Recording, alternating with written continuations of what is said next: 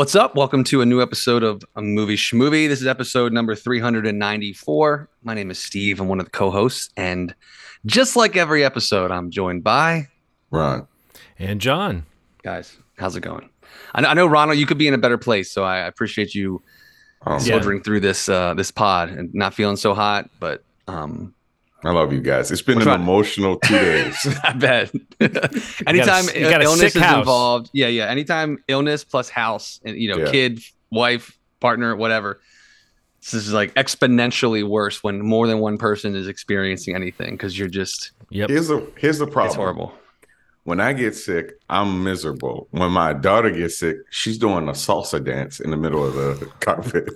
like she is like it's Yeah, very like crazy. draining out snot and like coughing, but still managing to keep that form Yeah, the whole way through. that Yeah, Fucking salsa going. It's, it's crazy. the kids are Yeah. pretty resilient. Um, yeah. It's good to see you guys. Well, kids You don't too. know. Kids don't know to act sick. They yeah, yeah, yeah, not- for sure.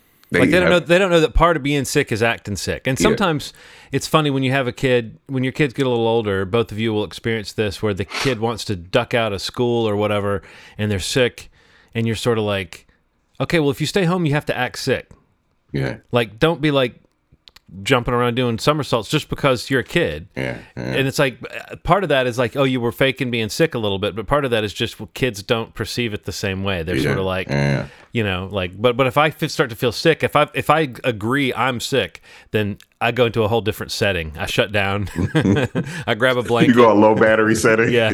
your, your bar turns yellow. You just like, ooh, I have one bell that means soup, and and I don't use that bell often, but I ring the soup bell. Mm, soup. Soup. So simple, so soothing.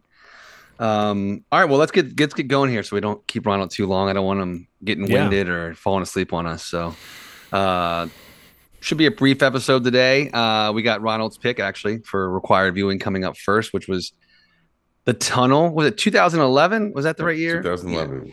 Uh, so we'll get to that first, and then I think we're going to talk a little bit about the Loki season 2 Mhm. Um, maybe you two can briefly discuss the Marvels. Uh, you both were able to see that. yeah. Mm. Um, and then what else were we talking about? Um, Um, I I should at Yeah, least right, talk right. about it because I I did Right. go and and sit through uh, the uh, Games of Hunger. yes, the Games of Hunger, Mm. Ballad of Songbirds and Snakes, I believe. So yes, I'll take your word for it. Um, but yeah, you can talk about that, and then anything else. it sounds wanna like a thing, right? Yeah, that- that sounds legitimate. I buy that for a dollar. Um, so yeah, let's go. Required viewing. Ronald, remind Ye- us about the tunnel.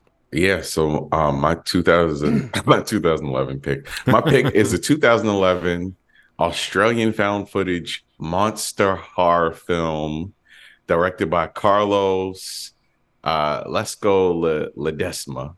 Um, the movie The Tunnel, uh, which uh, was filmed for a hundred thousand dollars, and I, you wouldn't be able to tell me that. It was like yeah, it was like crowd funded. I was reading like it was a crowd funded for one hundred and thirty five thousand dollars. in, insane because I watch movies that cost forty million dollars, and this movie looks better than that. Right, So, right, right. Yeah. Um, but yeah, yeah, it's it's a scrappy little found footage movie. Um, I think the the the devil's in the details, and I think the the what what makes this thing a little more snappy is the pacing once it kicks in, and then the sound design. It's it's it's one of the things that I noticed because when one of those uh, sounds goes off in the movie, it it shook my basement, which why I don't have a lot of movies that do. I got to be honest with you. So um, it was really cool to find that in such an obscure 100k movie.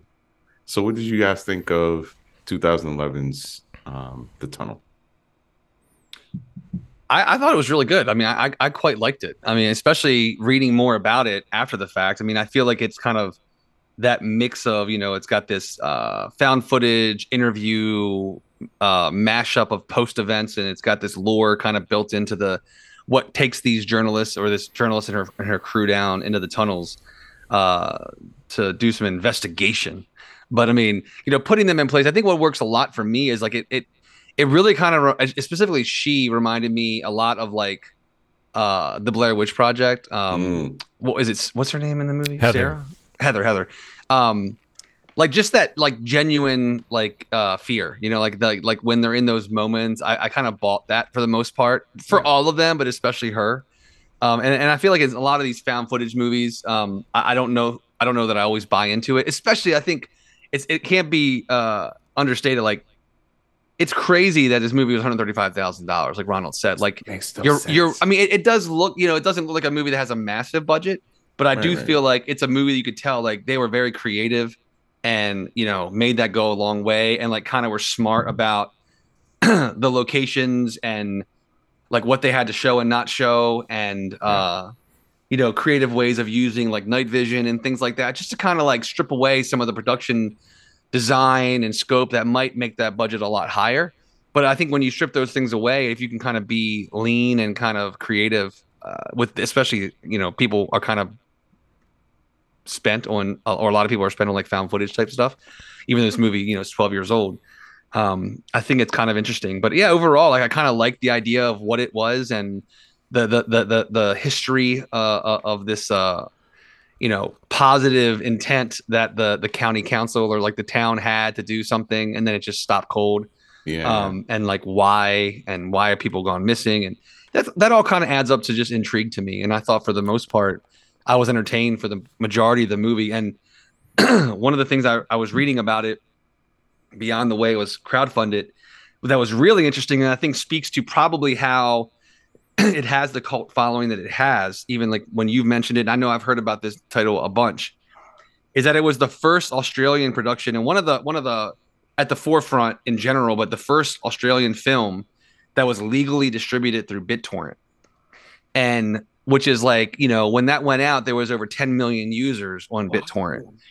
And this was um one well like i said the first australian film that was done like this legally. So it's a partnership between the filmmakers the production company bittorrent and there was one other i forget what the other partner was it was like through an app in bittorrent that was distributing it Mm. um but what a creative thing you know like a small budget movie like this that already kind of had its run in its domestic market had some sort of release here dvd digital you know it went through the motions and it's like you know at the time especially if you're thinking that time of you know 2011 still kind of pretty high on BitTorrent and people still using that stuff pretty free, pretty heavily um to say oh here here's a legally available torrent and it's like a horror movie you know that's that's bait right there. Like that just sounds like the people that are using that technology would be like sure.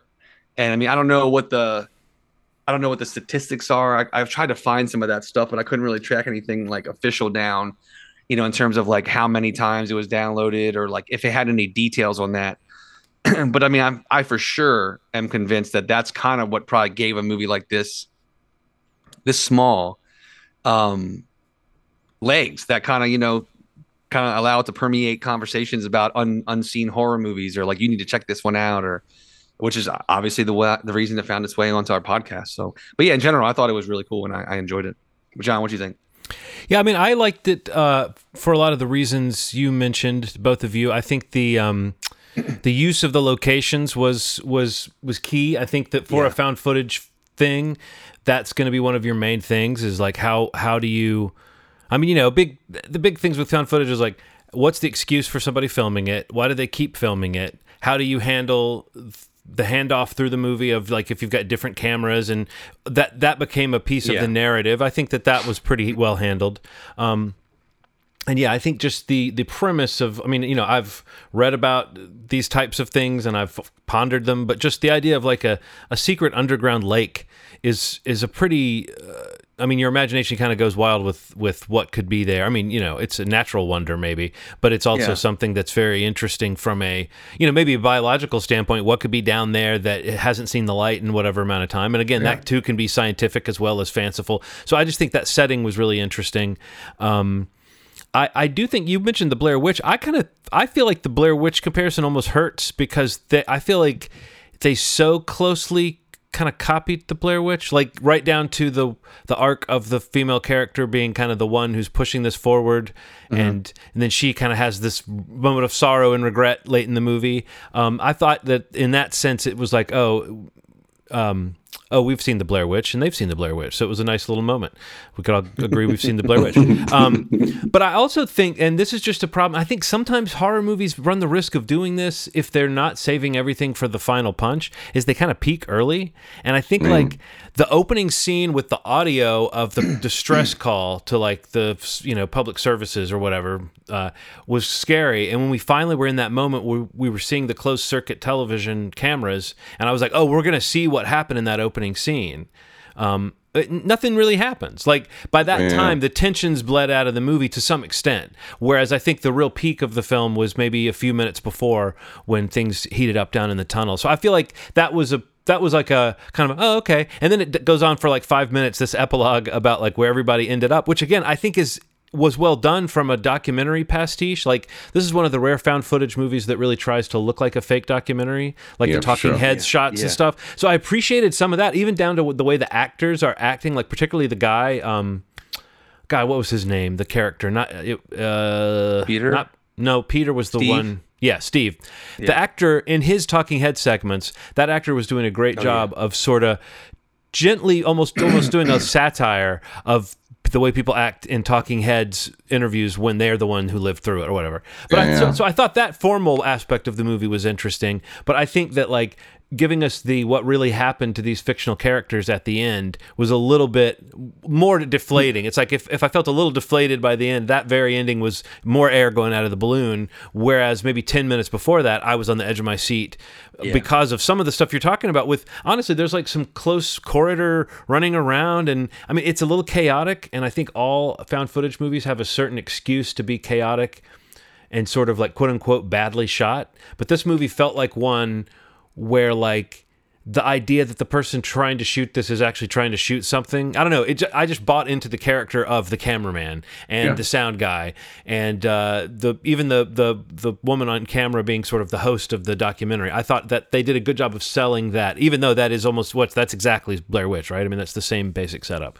Basically. Um, but no, I thought it was. Uh, yeah, I mean, I, I it made me think about As Above, So Below, which is actually a movie Definitely. that came out three years after this. So in that case, it was kind of ahead of that one. So behind Blair Witch and uh, and ahead of uh, As Above, So Below. But yeah, I I, I was very very uh, engaged by this. What you know when it was really cooking, I thought it was um, as as you guys mentioned, a really solid found footage movie. And I don't know how to guess whether a found footage movie costs money or not because the point is to look like you don't cost money. Yeah. But I do think that the judicious use of of what I assume were computer generated effects in this, uh, the way they were able to hide them in the shadows and stuff, I thought that was you know there was some clever clever yeah. stretching of a budget to create something that was maybe not totally new, but it was a it was like a a, a, a new eerie version of something we've we've seen before. You know, somewhere between Blair Witch and The Descent and that kind of story.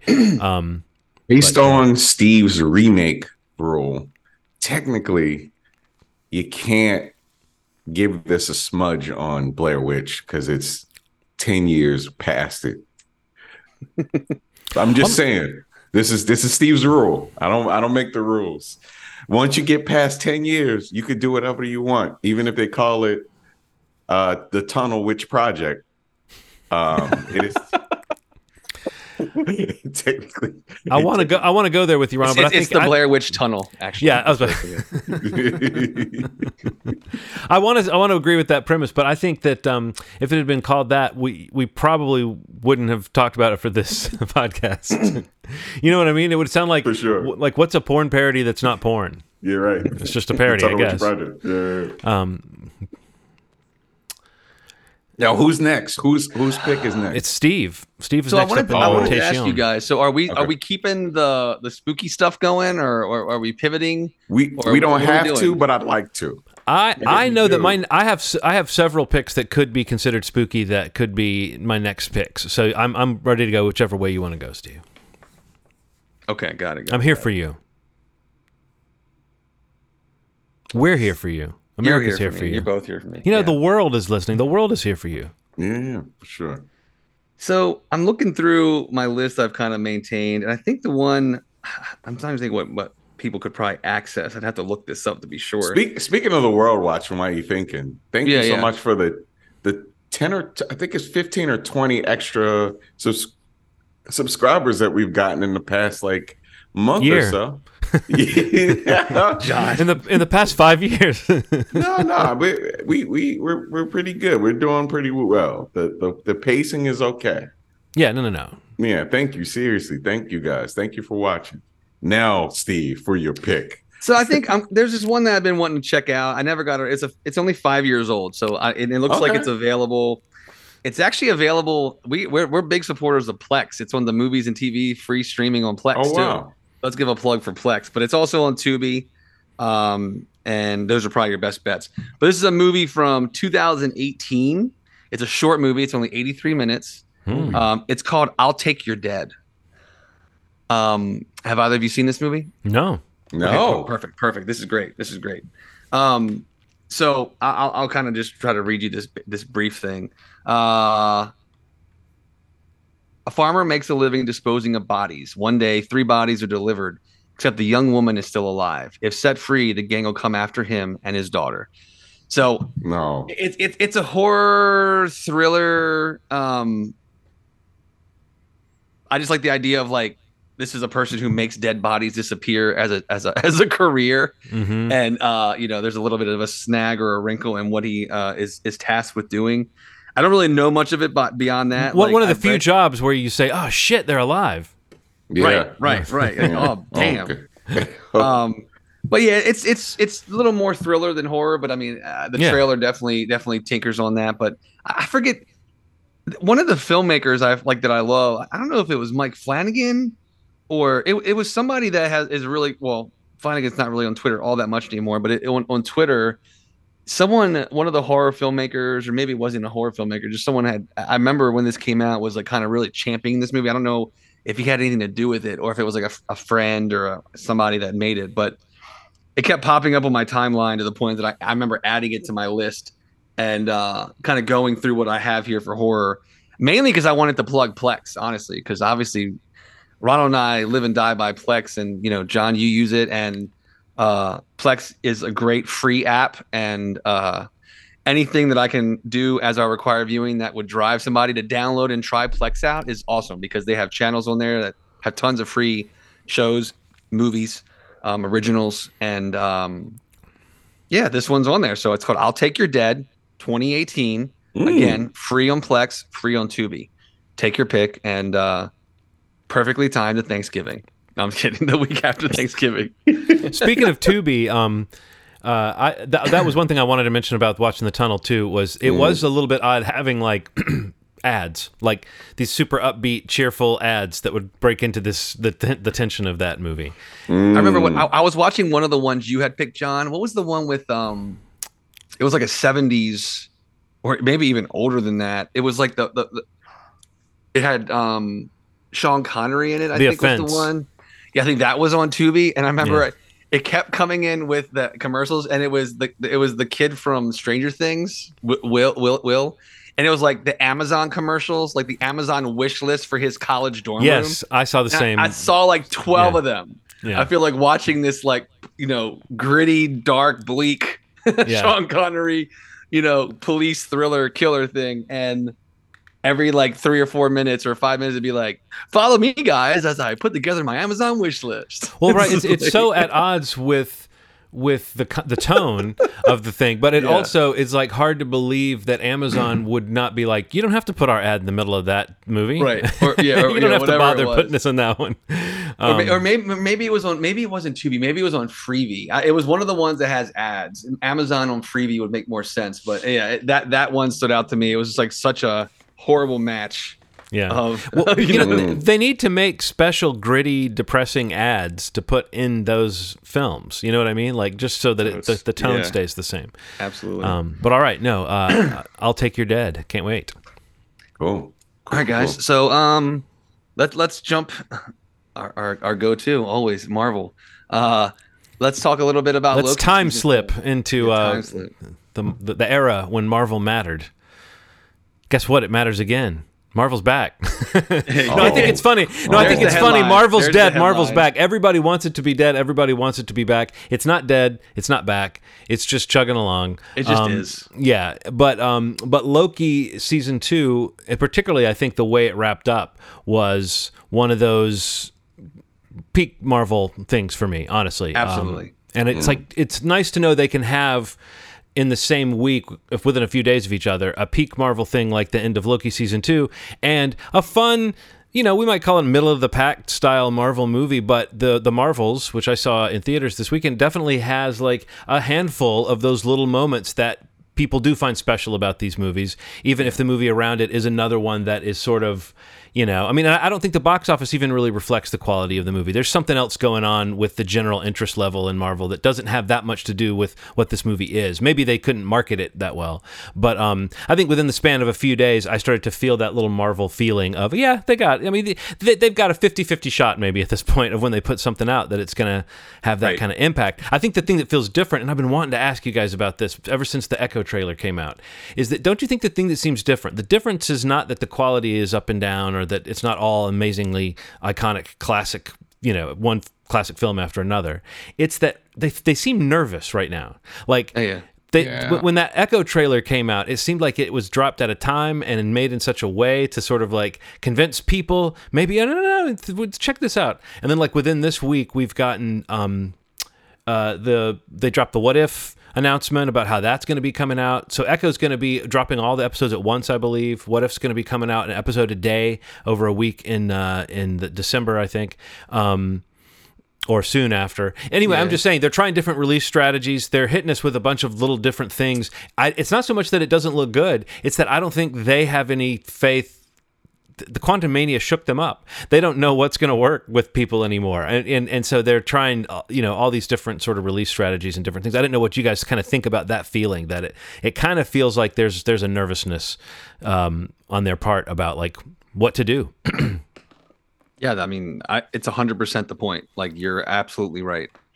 Uh, I think that the fact that you know, e- even consistent with what you're describing is like the um, you know, pushing back all the films. You know, uh, this writer leaves that project. This, you know, this the, you know, the Kang Dynasty film has lost its writer and and filmmaker, and you know, all these things are moving around and changing and canceled or taken off the slate um because you know and i i kind of i'm glad at least they're doing something because yeah I, we talked about this a lot on that like the everything's broken episode it was like this idea that just I, I genuinely believe that they've completely lost the buy-in and all of the good faith like Mm-hmm. fandom that they had built up you know to the post end game you know even up to like no way home um you know that they had that they had used I, you know i feel like it just is it's a simple the simple reality is that they are really shaken right now and they're like more resembling like the DCEU than than than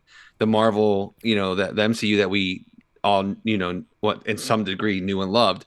But I, I just feel like whether it was that trailer for Echo or, you know, um the, even the new trailer that they cut and released the week of the Marvel's release that was really Really thirsty. really selling you on you know Endgame and Infinity War and the and the Avengers and like trying to like really lure you back in. Um, Mm.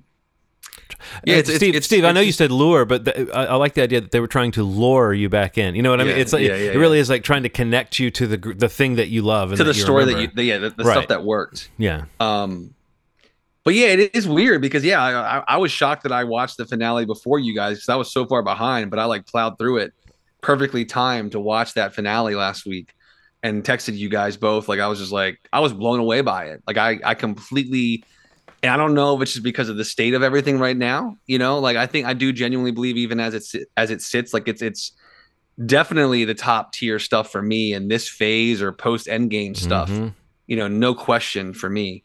I mean, up there, you know, I don't know what in, in conversation with things like No Way Home or uh, you know, Guardians Three. I really liked um, the Werewolf by Night. Uh, you know, this stuff like that. But like I said, when I started watching this season, what differentiated it a lot for me was just like how much I've grown to love Loki as a character, and even Mobius in this series. But Loki over the course of where he started in the MCU and where he he sits now, quite literally. I just feel like, you know, it's just um that really is what kind of took me by I don't know, not surprised, but like it just wowed me a bit. You know, I felt like Mhm. the whole season was really good.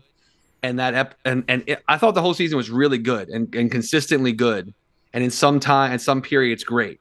Um, I think the- the, some periods, first and last episode, Yeah. incredible, top notch. Everything in between was really solid, and like you were saying, Ronald, a kind of more confident. Maybe, maybe I, I, I really liked the first season, but I do feel like this felt like they really knew what they were doing with the storytelling. But that Yeah. those those moments of greatness were were different from the other Marvel shows where where you kind of are tempering your expectations and saying it's pretty good for television or something like that. This really felt like cinema level storytelling at its best.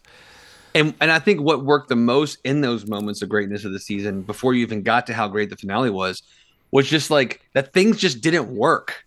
You know, like Yeah, things weren't going in anyone's favor the whole season, basically. yeah, You know, I, and I love that. I love that it wasn't like a, you know, two, you know, one step forward, two steps back thing. Like I feel like from the jump in this season, there were so many things that that he just no one had control over, and Yeah. um, the chaos of that I think really worked, and the desperation, especially getting in those last two episodes, Loki's desperation in like seeing what he had to do but not being able to accomplish it, and like that was just that all worked for me so well. Um, we mentioned it before. The score was incredible. Mm-hmm. Um, yeah, we, I think that was on minutes- a thread. We haven't mentioned that on the show. The music Yeah, has I mean, been has always been good and very distinctive. But I feel like this season, it's almost like it.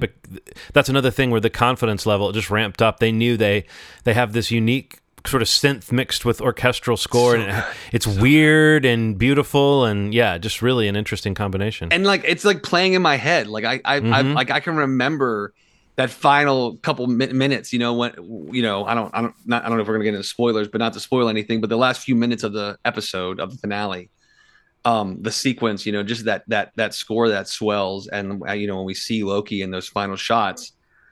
That scene is in my brain and that music is in my brain. And like I just loved everything about it, man. I went out on such a high and whether we see lo- more of Loki in the future or not, you know, this is a huge, huge achievement. I mean, I just like kudos, man, because I loved it. Well, here's the cool thing about that is that if they want to step away from Kang, I think after this they can. Like Yeah. I, I don't think they necessarily should. I think there's this. This also gives them plenty of opportunities to reset.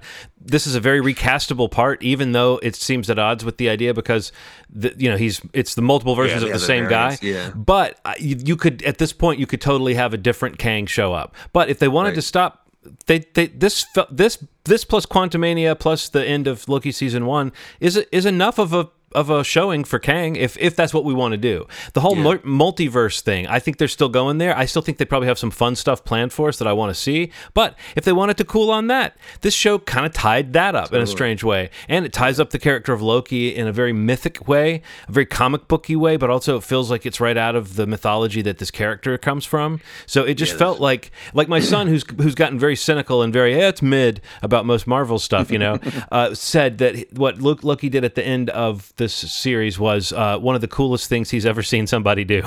Yeah, honestly, it was awesome. and It I was, think it was epic, dude. I think a lot of what we're talking about, and we've talked about this before, but you cannot you cannot uh, downplay um, just the star power of Tom Hiddleston in this role. It's one of the reasons why what, everything you said about loving this character works so well.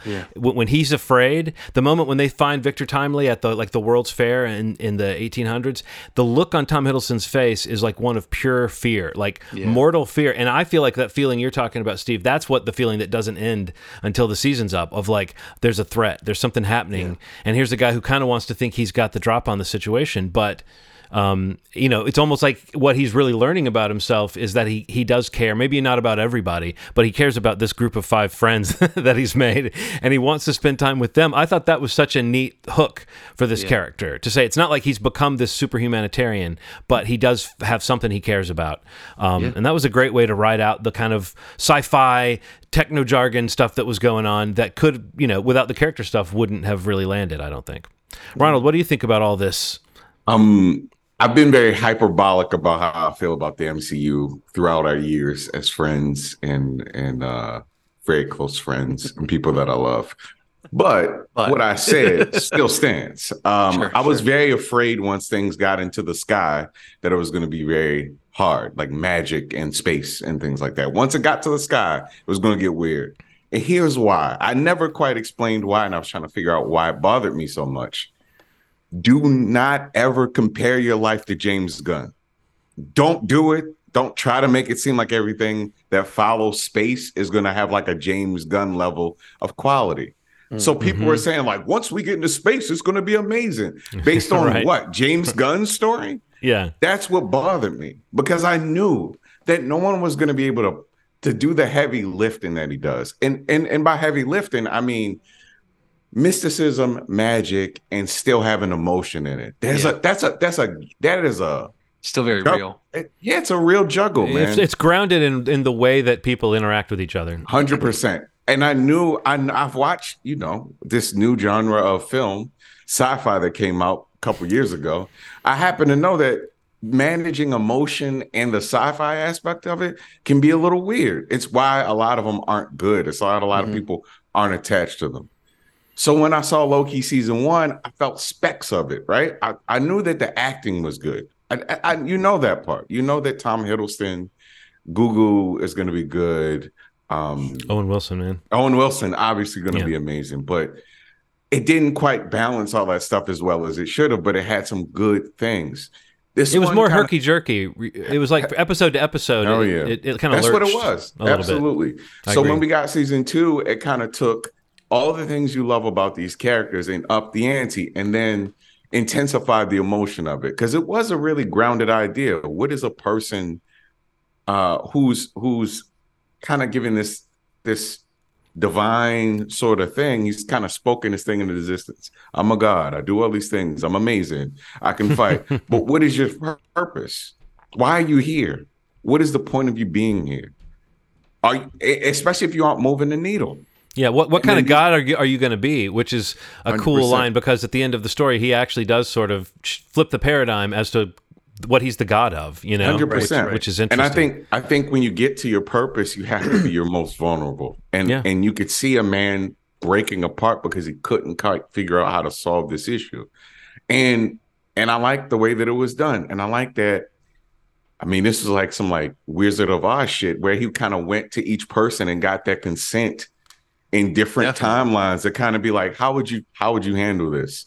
How would you deal with this? Mhm. and you know kind of got his blessing their blessing in a different obviously different timelines but got enough of an idea what what his closer closest friends thought about time and responsibility and purpose that he knew what he had to do and i think that some of it is kind of like honestly it we saw the most elaborate cool wizard of oz sort of thing that i'd ever seen that was Mhm. handled in a way that didn't feel like it was legitimately just taking beat for beat wizard of oz You know what it also felt it reminded me of was um, do you remember on Lost when Jack had to round everybody up to get him to go back Oh, to the yeah. island? It was very much that kind of thing. But you're it's the same idea of like the stories about the connection. I mean, the Mm. Wizard of Oz is the story we joke about. Uh, you know, the friends we made along the way being the point of the story, but that's what Oh, the Wizard of Oz is. Yeah. um, that's what Lost really is too. To say these Yeah. people are the ones who made this thing the way it this happened because these people were together. Yes. Um, this is a similar thing, and it's very touching. And and I think one of the things you're hitting on there, Ronald, that I love was how the um, you know, the I I do. I would be surprised if we never see Loki again. Mm. Um, I'd be fine if we don't, but I also think they created up some really fun side characters that uh, I Oh, heard. so the, I heard. I heard the creator of the show say that they when they were asking about another season, he said that they don't think the story's over, but he said if they consider the first two seasons of Loki to be their Breaking Bad, what they want to do now is their Better Call Saul. And I was Mm. like, with the TVA characters that we have, especially if we're going forward with Kang and multiverse stuff, to have the TVA as the kind of these people are out there secretly trying to put the lid on that. That's kind of a fun thing to have that could totally come into some of these other movies we might see. Like I could totally see Owen Wilson if Deadpool 3 is a multiverse story. I could see Mobius popping up for a scene. You know, like that's the kind of stuff that Marvel used to do that seemed fun and I think they can maybe move towards that again if and you alluded to this Steve, they cleared the schedule next year. Uh, Deadpool 3 is the the big thing. I mean, I think they're going to be I think we got to watch that movie carefully because they're they're putting everything they can into a property that they think can be that big buy-in uh, project. Um, I think Echo coming out might get some eyes. I think What If coming out might get some eyes. But we we can look at next year and see that it's kind of the year of Deadpool for for Marvel. Um, so and that could be Ronald. To your point, whatever it is about Deadpool that people like, it is more gritty or grounded or something. Um, it comes more from the gut and less less fanciful. Even if they've got you know Wolverine hopping from a different dimension or whatever it's going to be. Yeah, yeah, for Um, sure. So yeah, I mean, I think in that sense, you can see what direction they might try to push it. But um, but this was a yeah, this was like the kind of storytelling that we've been missing, honestly, because It's it felt special. it felt connected to everything that's come before, and and it was kind of moving to think about this guy who we saw in the first Avengers movie, who's such a shit, to actually see him, even though he didn't go through the same character development that the other Loki who died went through. Um, it was interesting to see he kind of ended up in a similar place of like Yeah. growing. I don't know. It was a it was a thoughtful, fun, interesting show. Yeah, yeah, for sure. So, Ronald, what did you think of the Marvels? The Marvels, um, fun, silly. Mm-hmm. Um, there may be some parts that may irritate your life out of your body, but that's okay. I mean, it was fun. Your, your your your life will come back into your. Body. It'll body. come back. It'll come back uh, because that's how it works in the MCU. But it- Right? it yeah. fun. Nobody stays dead. Nobody stays dead. um, the the chemistry between the the three Marvel characters um, was so fun Yeah. that I you can't ignore how great this was, and I'm so pissed that they didn't emphasize some of the action scenes because the ones that happened when they figure out how to make things work between them are insanity. Like Yeah, they're, yeah, they're could see- switching. Listeners should know when the, the action scenes are fueled by this idea that their their powers are entangled due to something that happens in the movie, and it actually was teased at the end of the Miss Marvel show. But whenever they use their powers at the same time, she, uh, Miss Miss Marvel, Captain Marvel, and the unnamed Monica Rambeau, which doesn't have a superhero name, um, they all have powers based on the same kind of essential power, power of light. And so when they use their powers at the same time, they switch places. And the movie, yeah, you're right, Ronald. Those action scenes get a lot of juice out of cleverly using that idea. An idea that could have been so chaotic it was just hard to even watch. Yeah. But instead, they find some really fun and funny things to do with it. One of my favorite parts of the movie was the damn training sequence where they're jumping rope. I mean, you talk about chemistry and just kind of pure fun. That moment was so funny, and it's just them trying to figure out, okay, let's let's let's all you know, let's let's skip rope and jump in and switch places, and uh, you know, it's fun. It's fun. fun. It's fun. That uh, you felt the Nia DaCosta at times like that is what I thought because I think she's a, a creative, fun person, even though she. Yeah, for sure. We hear different stories about how involved she was as as this movie went along. Um, Yeah, it was it was it was one of those movies that um I, he, so I have to say this while we're in the middle of this because I was we didn't say it during Loki. Do not like the idea of rumors, uh hyperbole, yeah, uh secondhand information become fact for you. Because sometimes the Good things or that you're bad. he- yeah, sometimes the thing that you're things that you're hearing are just production things. And if you especially if you read the uh the MCU um book, you'll find that the thing that you are saying made the Marvels a terrible movie is the same thing that every MCU movie went through at some point. Do not get it messed up. It's always been a thing. Reshoots have always been a thing. New directors have always been a thing. New scriptwriters have always been a thing. So please relax Yeah. on the tr- these hyperbolic talks about what what makes something bad or good. And it's Ronald, too when- inside of baseball for me. When, when post production stretches on like it can for a Marvel movie as well, it's not that unusual for a director like Nia DaCosta to be prepping another project because 100%. she's not in the in there on the VFX rooms Yeah. finishing all that stuff. So the story Yeah. about her not being involved in finishing the movie really is a much more normal Hollywood occurrence, especially for this kind of thing where, as important as the director might be, it's not a Nia DaCosta movie. It's a Marvel movie directed by Nia DaCosta. You know, Did you like- see her explanation? I, I saw where she explained roughly what I just said. Did she say more than really that? cool. Yeah, I mean, it was it was basically, uh, essentially, she had signed on for a certain amount of time. Right.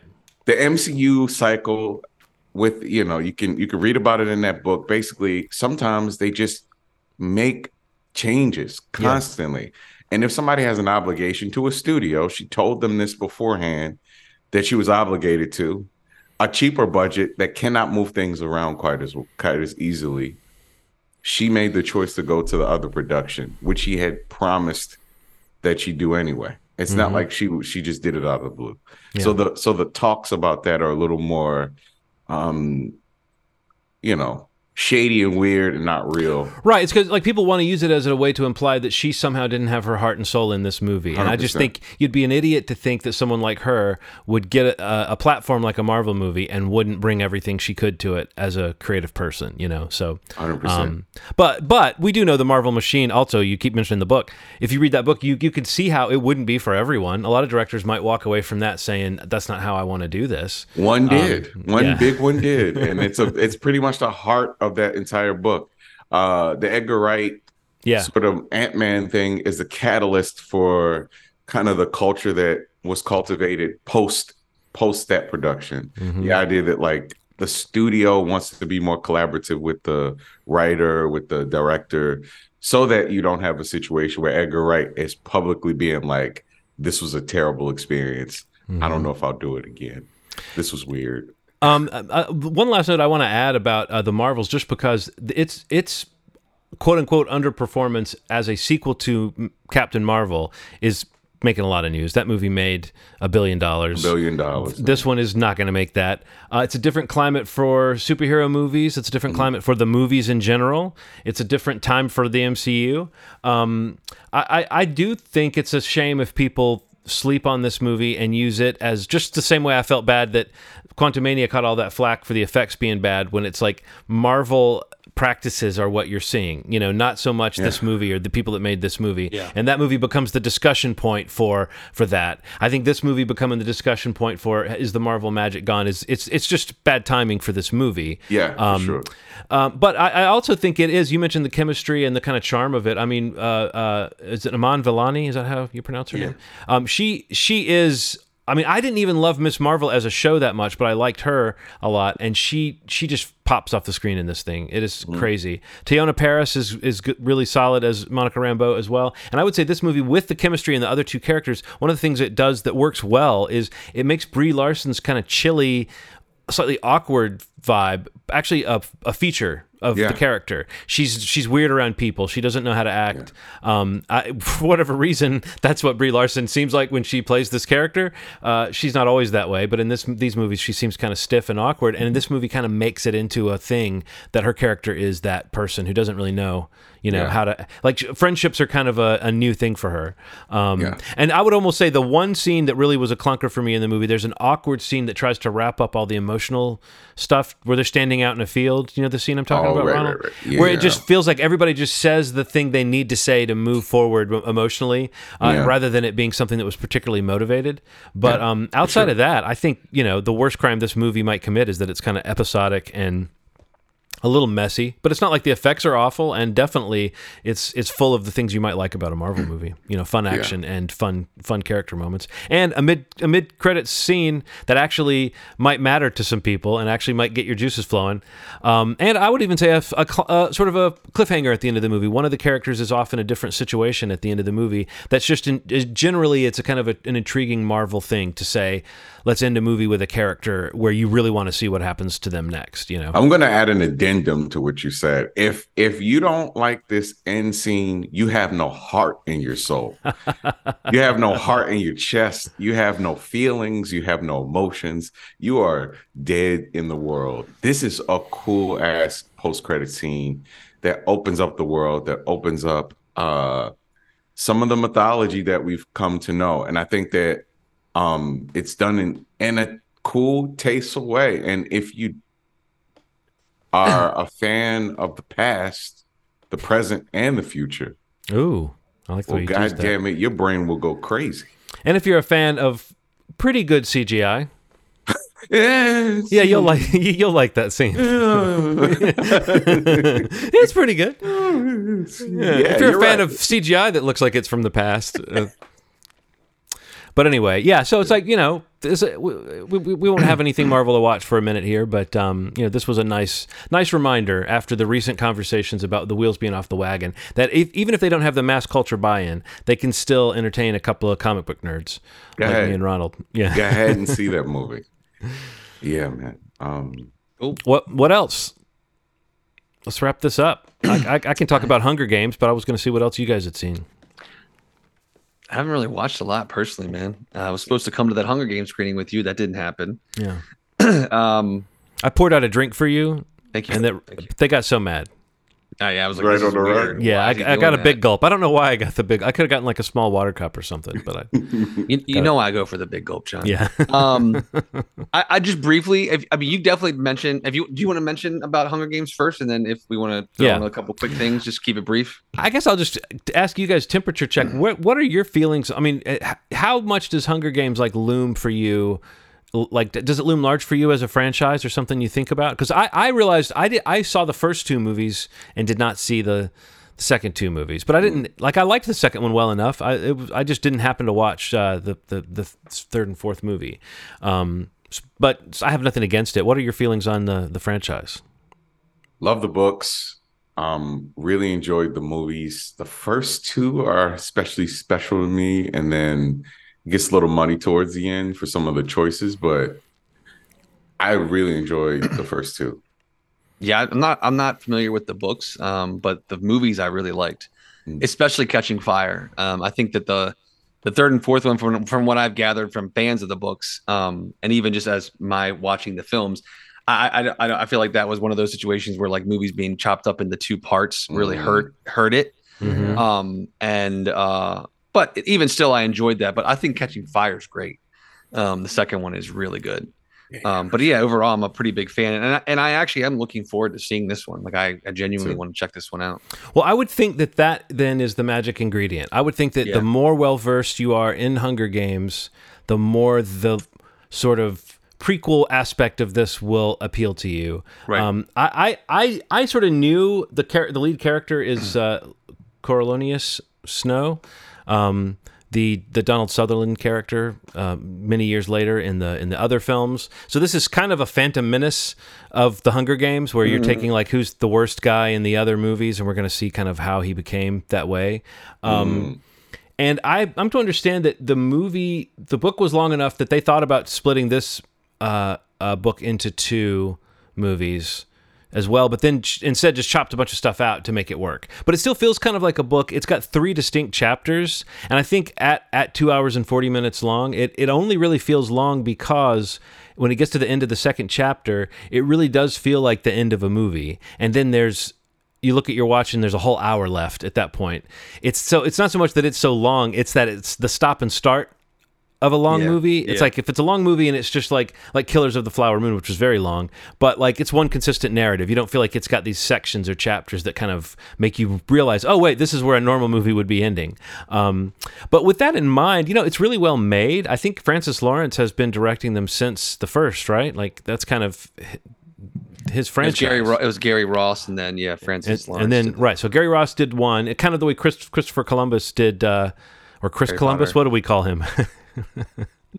is it chris columbus chris columbus Christopher Yeah, Columbus Chris is the is the I historical asshole. Um, Yeah.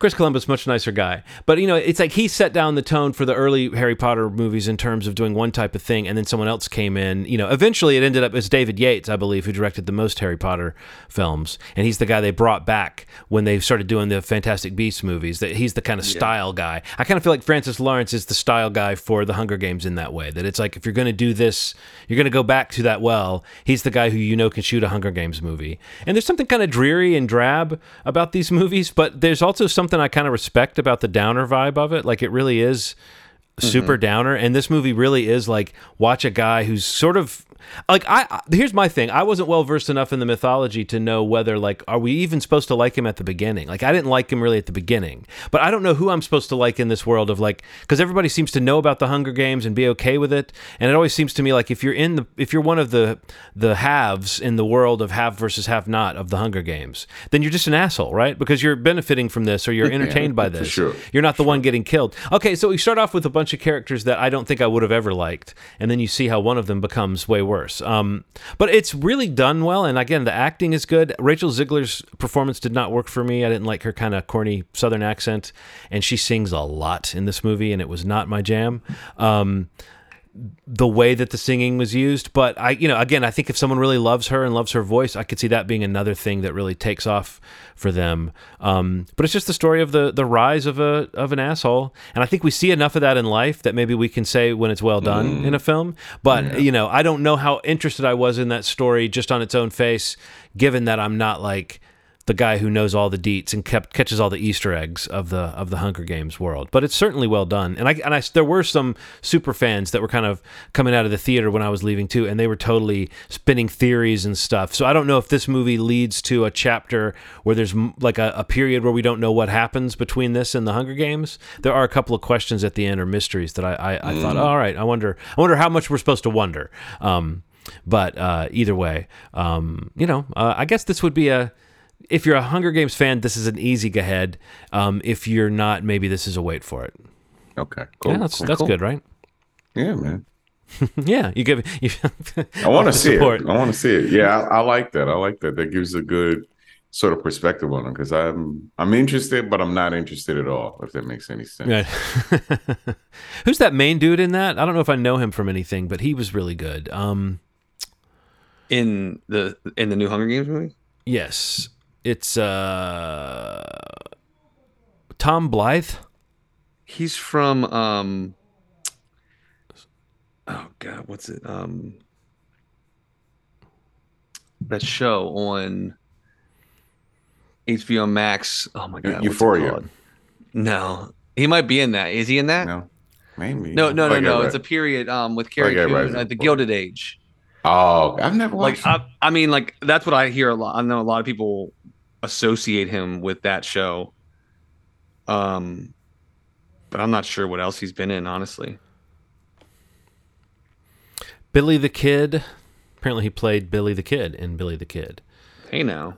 and he um he's he was also in yeah a bunch of stuff I don't really recognize the name of. Anyway, he's very good. Um, and you know, right up to the end, I would say that the it's a shame that the that the sort of stop and start nature makes that last hour feel a little tacked on because I really do think the last hour is maybe when the most interesting stuff happens in the movie. The middle part that is sort of a compressed Hunger Games uh, movie where it's one of the Hunger Games is a you know it might be the part that makes the movie feel a little long, but I think they wanted to get as much of that in there as possible because that's really the only action.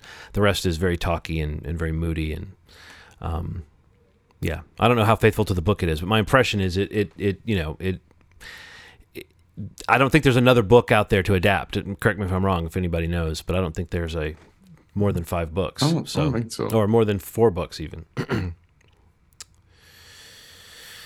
So I don't know if this is an attempt to keep this franchise going, or you know, if there's the implication that there's more to come. Have we heard anything about that? It seems like that's the ultimate property that would have been announced for like an HBO Max show or something, but I haven't heard anything. Like Maybe it will.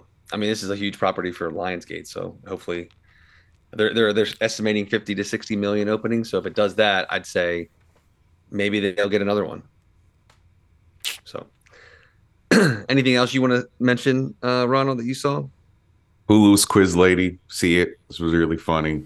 Great movie. That's all. Oh, I want to see that. That's the Jessica Yu movie with um Sandra Oh. Awkwafina. Yeah. Yeah, yeah, yeah. And okay. uh Will Ferrell. Will Ferrell and uh, a battle rapper. Uh, what what is his name? Uh, Spellbound, not Spellbound. I feel like I say the wrong name. Um, Dumbfoundead. So Dumbfoundead and uh, Awkwafina used to be in a kind of Asian rap collective with a couple other rappers. Oh, cool. There's the documentary about it on Amazon from like damn near 15 years ago. She's been around for a really long time. Uh, so worth checking out. Really funny.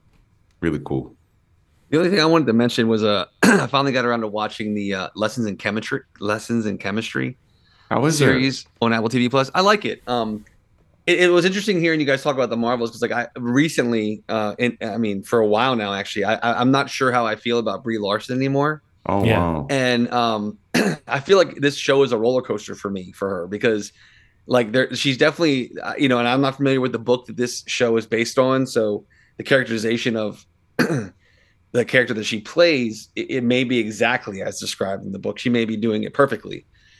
but as someone who doesn't have has not read the book, there's a lot of the performance that just doesn't work for me in the show.